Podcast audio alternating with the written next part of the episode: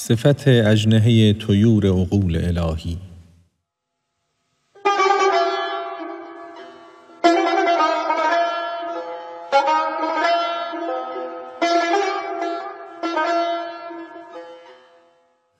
قصه طوطی جان زینسان بود.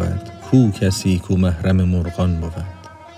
کو یکی مرغی ضعیفی بی گناه و اندرون او سلیمان با سپاه چون بنالد زار بی شکر و گله افتد اندر هفت گردون غلغله. هر دمش صد نامه صد پیک از خدا. یا ربی زو شصت لبیک از خدا.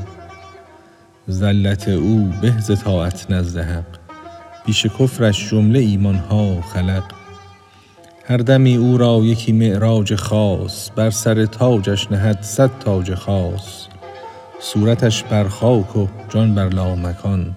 لامکانی فوق وهم سالکان لامکانی نه که در فهم آیدت هر دمی در وی خیالی زایدت. بل مکان و لامکان در حکم او همچو در حکم بهشتی چارجو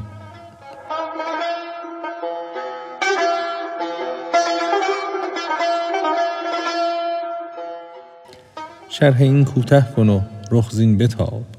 دم مزن والله اعلم بالصواب. باز می گردیم ما ای دوستان سوی مرغ و تاجر و هندوستان. مرد بازرگان پذیرفت این پیام کو رساند سوی جنس از وی سلام.